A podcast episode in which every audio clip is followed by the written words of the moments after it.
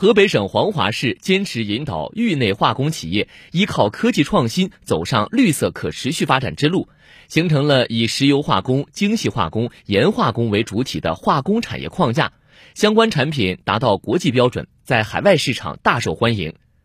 在河北省黄骅市吕桥工业园区，一家出口外向型化工企业正在进行微通道反应器连续流工艺技术研发。目前，该工艺技术已经完成乙氧基化反应项目，正进行催化加氢、氯化等项目的开发。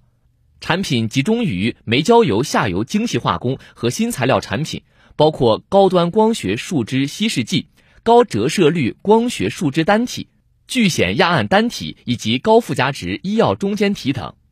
河北省黄骅市某化工企业科研部主任冯博：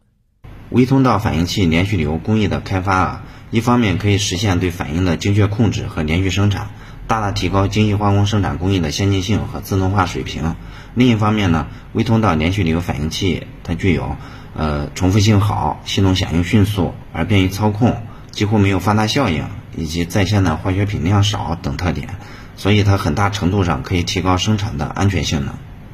据了解，该企业已建成五条共二十五万吨的精细化工生产线。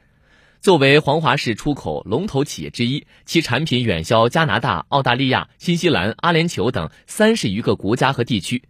今年一至十月份，出口完成十二点五亿元，同比增长百分之一百零四。近年来，黄骅市以吕桥工业园区为重点，不断打造创新研发基地，围绕化工新材料的研发、孵化、成果转化及应用创新运作。形成了拥有沥青、燃料油、焦油、洗油、奎林燃料等几十类产品的生产格局，推动了化工产业提档升级。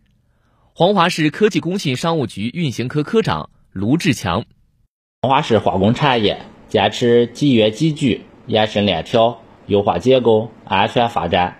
鼓励企业通过各种方式加强自主创新、加速转型、调整和改造。根据最新统计，截至今年九月底，黄骅市化工产业营业收入实现四十九点六亿元，同比增长百分之三十三。新华社记者骆学峰、报道员初晓，河北石家庄报道。